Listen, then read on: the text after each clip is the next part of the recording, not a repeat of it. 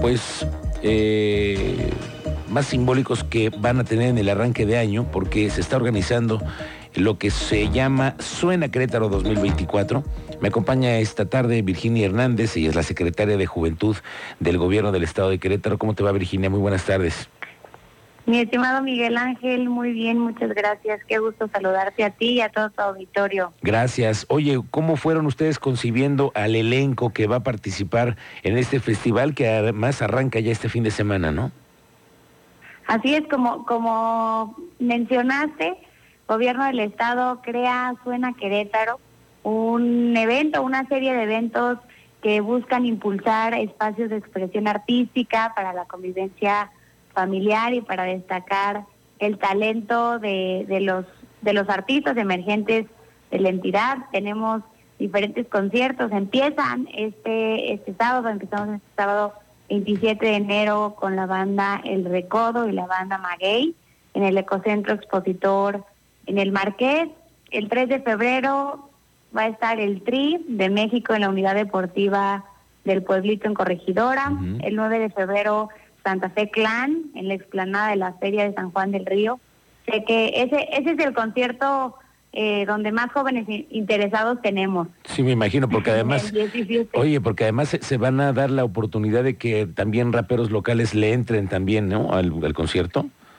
Claro, se van a se van a realizar diferentes actividades. Mm.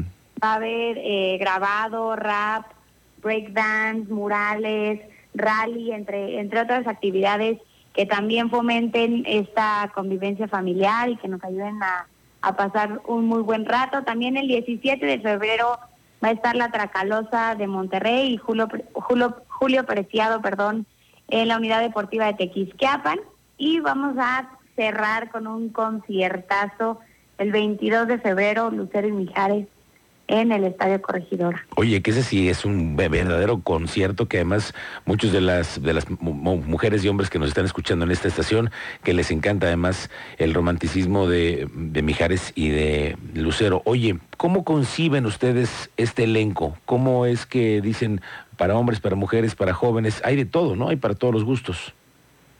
Así es, hay, hay para todos los gustos, diferentes géneros en diferentes municipios también para que eh, pues las familias puedan ir a, escuchar a estos artistas y buscamos ¿no? que sean conciertos familiares donde nuestra gente queretana la pase muy pero muy bien y, bueno y que puedan escuchar diferentes eh, pues, diferentes espectáculos y, que puedan pasar un buen rato a todos los interesados decirles que las entradas a a todos los conciertos son completamente gratuitos y que se estarán eh, entregando los boletos en diferentes museos de, del estado de Querétaro.